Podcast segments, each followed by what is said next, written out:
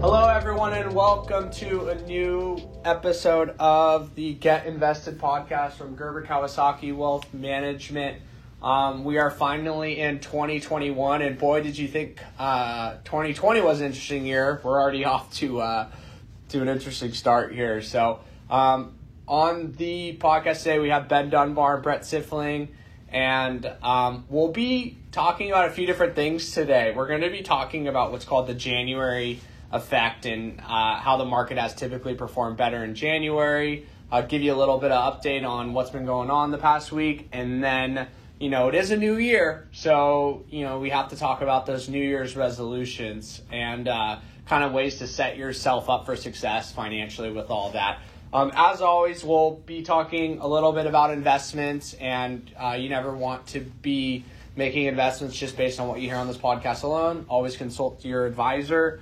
And with that, um, want to go ahead and kick it off to, to you, Brett. So you know it's been it's been about a week into January so far, um, and there's there's probably unlimited amount of news to, to talk about right now. But um, what what's caught your eye? What's what's interested you the most? Yes, 2021. Uh, we made it. Um, although you know, obviously not off to as great of a start what we as we expected. Um, except in crypto markets, um, we've had a, a, huge run in in Bitcoin specifically, and and some of the altcoins as well. And um, I've been just obsessed with following um, you know the news of crypto over uh, a number of years, and it's it's finally um, coming back. And even though we did have a huge pullback this week, uh, it's probably the most interesting piece of news I've seen. Um, it, it, crashed basically from from forty thousand to thirty thousand overnight, and it has rebounded, um, you know, pretty significantly. Um, especially considering you know that Bitcoin was was only ten or fifteen thousand even just a few months ago. So yeah, it cr- it crashed to levels not seen as of a week ago, right? Exactly, exactly. and so um, I want to I want to ask you, Brett the amount of people, and I know we're not going deep into crypto today, and that's for another day, but to sim, people are talking about this time is different. Um, why is that? Why why are so many people talking about this time is different versus the run up that we had? Um, I think it was like a year ago. Yeah, so I think that the the run up a year ago was a lot of retail investors actually. Um, you know, the the first pump um, was was really uh, the OG kind of crypto people. It was it was people that were into technology. They were you know spending bitcoins mostly on Silk Roads and, and for things that we, we won't kind of talk about on this podcast.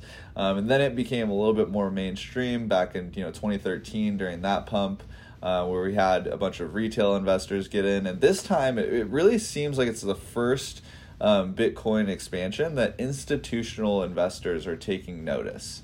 Um, you have you know famous hedge fund managers that are taking positions in bitcoins. You have um, governments around the world that are, are trying to regulate Bitcoin and accepting this as uh, um, of some monetary investment.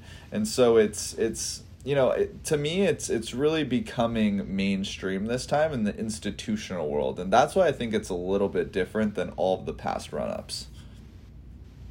Yeah, definitely, definitely, the institutional conversation has been very different. I remember Jamie Dimon uh, saying a year ago a lot of negative things about cryptocurrency, and now you got uh, J.P. Morgan in general talking uh, a lot of positive a yeah. lot of positive things on the crypto space. A lot of people are trying to get exposure, and you know we're even working on a, a, solution here at GK that we should have you know up and running pretty pretty soon here. So if you guys do have any questions on crypto or or Bitcoin or um, you know anything like that in general, please do reach out to us because um, you know we're we're definitely experts in those fields. But Ben, sure. let me throw it back at you. What uh, what about yourself? Any any good news that you've seen?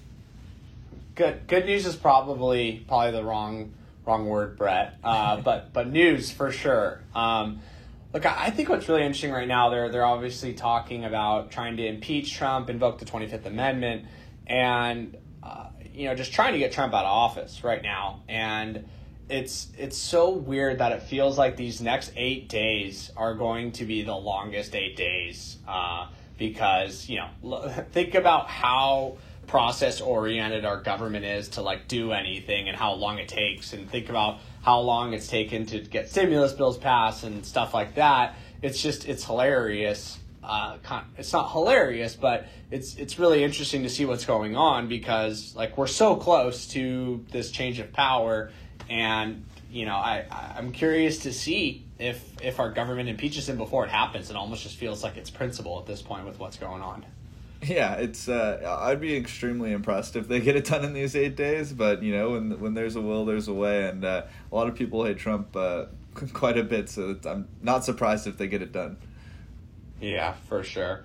Well, um, well, Brett, why don't you uh, kick it off on on the January effect? So I, I we've heard this, people talk about it. Um, what what is the January effect? Yeah, so if you guys have never heard of, of what the January effect is, it's not this you know mystical um, thing that makes the markets you know rise during the month of January, but it, it return it refers to the returns in the month of January, which are typically slightly higher than other months. And this was really discovered by an investment banker, uh, Sidney Wachtel, back back in the day um, in 1942, actually. Um, and so analysts kind of consider this January effect less important over recent years of, of what I've come to learn. Um, and that's for a variety of reasons. Uh, one of them being a lot more people have used like tax sheltered retirement plans. Um, and so therefore there's there's not a lot of reason to sell in December and, and tax loss harvest for the most part. And so this historical trend has, has really been less pronounced in the recent years um, because the markets have seemed to adjust for it. But nonetheless, it's it's still there. And you know, January has about an average gain of 1.8% in the first month of the year versus just 0.7% in other months. So what's super interesting is if you look at the data going back to like 1928, and we're talking about uh, the S&P 500 here, uh, it rose about 62% of the time in January, so about 56 out of the 91 times. However, if you zoom in on just like the past 30 years or the past 20 years, this advantage seems to disappear, where January only returns about 0.4% versus 0.6% in all the other months. So it's yeah, that's it's funny about that, and you you brought up on the, on the January effect, the market starting to price that in and it being less prominent, and that might have to do with with what's the, what's called the Santa Claus rally now. And Absolutely. you know, not only is January a favorable month, December is a favorable month. So maybe people buying in a bit more in uh, in December, which we call that Santa Claus rally. So what's crazy is um, over the past seventy years, the S and P's had a positive return during the last uh, five days of December. Um, in the first two days of the new year, seventy nine percent of the time. Like that's wild. Like that is that is unbelievable. And um, the the S and P's increased by an average of one point three three percent during the last five trading days of December and the first two of the new year. And it's it's one of those that we, we see it time and time again. And it's you know I- I'm not my my friends call me call me the Grinch when it comes to Christmas. A lot of times I'm I'm, I'm not the big Christmas tree in the house kind of guy. But uh, but you know, maybe Santa Claus is real. Maybe I've been I've been doubting him the whole time because we we've definitely seen it in the market in our lifetime. Um, Yeah. The Santa Claus rally very real. There's a variety of reasons, you know, besides Santa Claus, that, that people think that these two months are favorable, though, for the stock market. Um, some say that it really could be the holiday bonuses that are people people are getting at the end of the year and then investing the next month. It could be tax considerations, like we mentioned. Tax loss harvesting could cause some downward pressure on stocks in December, which is ultimately lifted near the end of the month or in January. Or the idea that just institutional investors are gone for the holidays and they're not as active in these markets. So markets can move up a lot more on lighter than normal volume, uh, which might have been you know a little bit harder during a, a normal month. But at the end of the day, the bottom line is that there's a general feeling of optimism. And this optimism, it pro- you know, provides confidence to invest. And a lot of people are just optimistic at the beginning of the January, right? We set our New Year's resolutions, we we set goals for the the rest of the year. So that's what I kind of wanted to get into next, Ben, is maybe talking about um, some goal settings and some ways that you're able to look at your financial picture and, and really get ahead for this next year. Definitely, definitely, Brad. I'm glad glad you brought that up. And and you know, first and foremost, financial goals are financial and exercise are like the top two goals that people typically um, look for in starting the new year. And so, you know, there's the corny line set SMART goals, uh, specific, measurable, achievable, relevant, and time bound. And we're going to focus on focus on the financial side on on things to think about as you're planning for these goals. And, and the first first and foremost is, you know, starting your new year is take your 401k seriously. Okay, a lot of people um, don't really think about how much they're contributing to the 401k. Um, don't don't think about their investments in their 401k necessarily. And so you, you got to be thinking about both. And on the investment side, um, you know, how are you allocated? Are you only in one fund? Are you only in the U.S.? Do you have any exposure to international? Um, do you have bonds in your 401k? Um, there's there's a bunch of different options out there, and also there's a lot of times a lot of funds in your 401k that may be a little bit more expensive than you realize. And so you want to make sure you have some good low cost options there. Um, and then uh, the big thing is looking at Roth versus traditional. Typical companies will default you into contributing to a traditional 401k. And looking at the demographics of our listeners, a lot are very young. And a lot of times the, uh, the Roth makes sense um, for young people. And, um, you know, it, it grows tax free. Um, so I think you made two really good first... points there, Ben. Um, yeah. You know, one is is a lot of people have been you know underexposed to international for for a long time, and so it's definitely you know something that I think you know people should check up on this year as as well as the fees. I mean, I can't tell you how many times I go over clients' four hundred one ks and they're in funds that are you know charging them one point two five or one point five percent or even more sometimes um, on these investments that they don't even they're not even aware of. So it's definitely something to to make yourself um, go through each position and kind of see what's going on. Definitely, and and on the contribution side, a, a lot of people get their bonuses towards the beginning of the year. Um, you know, because of Corona, we are probably saving a lot of money um, it's that we've seen saving rates skyrocket, and so this may be the year where you decide to put a larger chunk of your bonus into your 401k. Uh, and you want to make sure you set up that contribution correctly. Um, you could put 19500 total per year if you're under 50 in the 401k. So uh, don't don't miss out on that opportunity.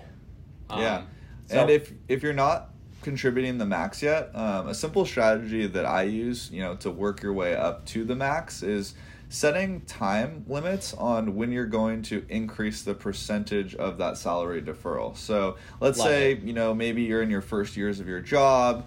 Um, you know, you're you're maybe not making a ton at first, but you know, you still want to save money, and maybe you're only contributing three or four percent of your salary. Well, set a limit that every six months you're going to increase that by even just a half a percent or one percent. And what happens is over time, your financial situation becomes acclimated to that increase in savings and you get used to living off of that net amount that actually hits your bank account and you don't even realize that this money is being contributed to your 401k it's a wonderful way uh, to increase your contributions over time uh, by just slowly acclimating yourself. Yeah and with that you know, it goes through. There's a great book that came out this past year, which we recommend everyone uh, listen to. It's called The Psychology of Money by Morgan Housel, and it, you know, there's a lot of different messages within that book. But going along with what you're saying, Brett, one of the best things about a 401k is it comes out of your paycheck, so you don't actually see the money hit your bank account, right? We see this time and time again. If you wait till the end of the month to see how much you have left to save, anything like that, you're gonna end up having less to save. But uh, treating some of like treating retirement is easy because it comes directly from paycheck from your paycheck. But what you want to do is when you're starting to think about other savings goals, is you want to start thinking about it as something you have to do. Just like you pay rent, just like you pay your mortgage, whatever it may be, you need to save for your future. And so, um, you know, set a savings goal this year, not just in your 401k, but set a savings goal and think about what it's for. Too many people will try to think like, oh, I want my total amount of money to be this 12 months from now, but that's a bit challenging because the market, uh, the market sort of dictates what's going to happen if you've already built up some assets. So, so set a savings goal. Okay, percentages are easy to work with as a starting point, or maybe it's a dollar amount. So you got money in your 401k, but our guess is you probably have other goals as well that you that you want to uh, achieve before you hit 60 years old. So think about what those think about what those goals are, and um, you know, pay yourself first. Uh, put that money away every single every single month. Yep, I think that that's you hit the nail on the head with with pay yourself first. I, I love saying that to clients because just like you're paying all your other bills, uh, your phone bill, your rent, your car payment, you you need to pay your savings, and that's just how I think about it, and it makes things. Um, just psychologically, you're you're way more committed uh, to putting that money in your account if you treat it as a bill. For sure, for sure. So, so Brett, what what goals are are some of your clients and some of your friends starting to think about?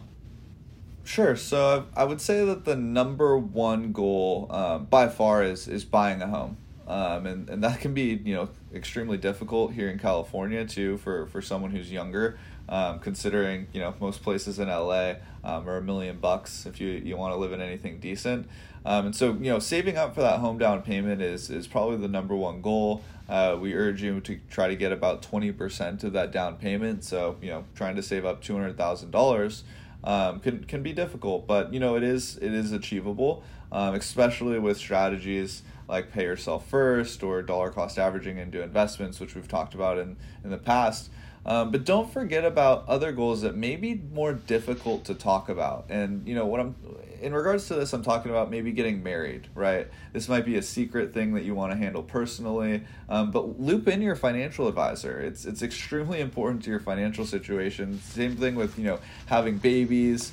Um, or even getting divorced too. So, you know, the more information that we have ultimately about your goals and what you're actually trying to achieve, the better of a plan that we can, you know, put together for you it's funny you said that, and and uh, I'll give a shout out to to my buddy Alex and Neil. Uh, Alex is, is a great friend of mine who referred me to to a good buddy, and, and basically I found out that he uh, he was getting married before Alex did, and it just killed him. But um, it, it, it makes me laugh when we're thinking about things like that. Um, you know, it, it's it's every sort of every sort of big life move has some financial element to it. Um, and so, you know, it's important when you're thinking about your goals to, to, you know, kind of focus on not just like the goal itself and, and like the big picture view of it, but kind of hammer down as far as what it takes and kind of like designing your plan in a way uh, that gets you there. Um, yeah. And, you know, in life, you're going to have so many of these different goals, and life's going to change. But kind of figuring out if your trajectory and like what you're doing is building the foundation to get you there. Yeah, absolutely. Is there anything that you you know kind of encourage people to do to change that trajectory, or, or what exactly needs to change? Yeah, there's there's a lot of different books out there, uh, and uh, I'm currently reading a book called Designing Your Life. Uh, I can't remember uh, what the writer's name or what the author's name is offhand, but I, I think we're going through an interesting time in that our parents and, and we see this with, with clients we work with, our parents kind of had this uh, in general, hey, you know, get a job, get married, have kid, buy a house, have kids, retire, and work, life, relationships are, are very different, and we're living uh, substantially longer time than we were 60, 70 years ago. And so, kind of thinking about uh, goals, not just from a one year standpoint, but thinking about goals from like a one year, a three year, five year, 10 year, and just looking a little bit further out so then you can kind of keep the big picture in mind and i i fall subject to i put my head down and then a year later it's it it's all like, oh, I, I maybe reached some of these goals that were year out, but what happened to the longer term stuff I was thinking about? You can also, you know, don't forget about personal goals. I mean, we talked a lot about, you know, financial goals here. Um, they don't have to always be financial or, or business related. And I, I, catch myself doing this just personally because that's how kind of I'm wired. But, you know, set some other goals outside of finance, uh, whether it's, you know, your health or, or relationships that you do have in your life or, or giving back or organizations you want to be a part of or spend your time. Um, you know, time at the end of the day is, is the most valuable asset that we have, especially as young people. Time beats money, even. Um, so you know, make sure that you have personal goals, professional goals. Make sure that you have smart goals that are specific, again, measurable, achievable, relevant, and time bound. Um, I know it sounds a little cheesy, but it's it's it's actually um, a great framework to to go about.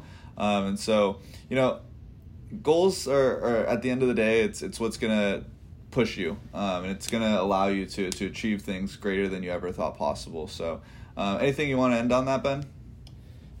My one thing to add on to that is thinking think about the people that are close to you and who's pushing you to achieve those goals. There there's a great line that is you are the average of your friends.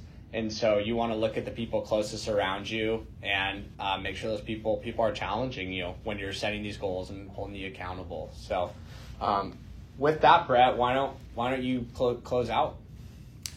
Yep. So if you guys uh, aren't following us on social media, we put out a ton of content on Twitter. Um, I'm at B Sifling Trades at Ben Dunbar GK.